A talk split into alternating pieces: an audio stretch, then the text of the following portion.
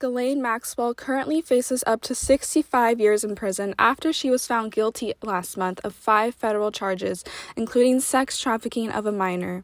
The charges were related to her role in Jeffrey Epstein's sexual abuse of minor girls between 1994 and 2004. According to a letter written to Judge Alison Nathan on January 19th, Ghislaine Maxwell's attorneys are seeking a retrial after a juror failed to report that he was sexually abused as a child.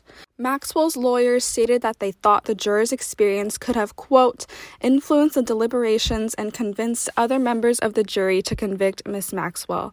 Identified in media reports as Scotty David, he told the Daily Mail and the Independent that his experience helped skeptical jurors understand a victim's point of view.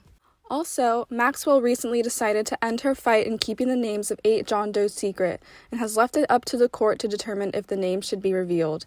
These names are linked to Virginia Roberts Giuffre, who recently accused Prince Andrew of sexual abuse. In 2015, Giuffre filed a defamation lawsuit in which he claimed that Epstein sexually abused her as a minor and that Maxwell participated in the abuse. Prosecutors described Epstein, who died by suicide in 2019 while waiting his own trial for sex trafficking, and Maxwell as partners in crime who sexually exploited young girls together. The identities of these does are unknown and have remained nameless in all court filings. This demand came on the same day that Judge Lewis Kaplan ruled that Giuffre's separate battery lawsuit against Prince Andrew could move forward. It's unclear if one of these anonymous figures is Andrew, but if Judge Preska agrees to disclose this information, it may provide greater insight on his ties with Maxwell and Epstein. Maxwell's next sentencing hearing is scheduled for the morning of June 28th.